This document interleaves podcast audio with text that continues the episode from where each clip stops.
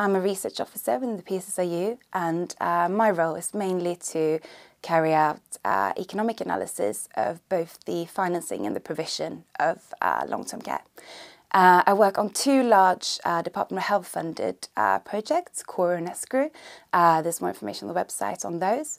A particularly interesting research project that we're working on is focused on informal carers. And uh, informal carers are people who provide care to a frail elderly individual or a disabled person in the home of the user.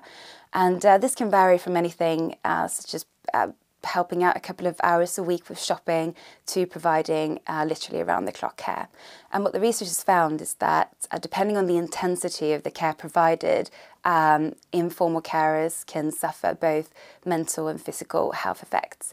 And uh, I think that we're particularly looking at here is whether this ultimately leads to a change in the uh, life expectancy of informal carers.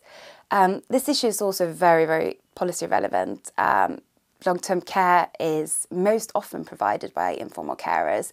And this is not only typical in the UK, but across Europe.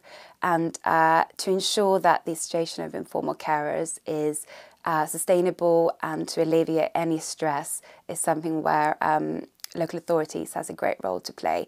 And uh, part of our analysis is trying to see what different types of schemes and policies can help um, create a sustainable situation for informal carers.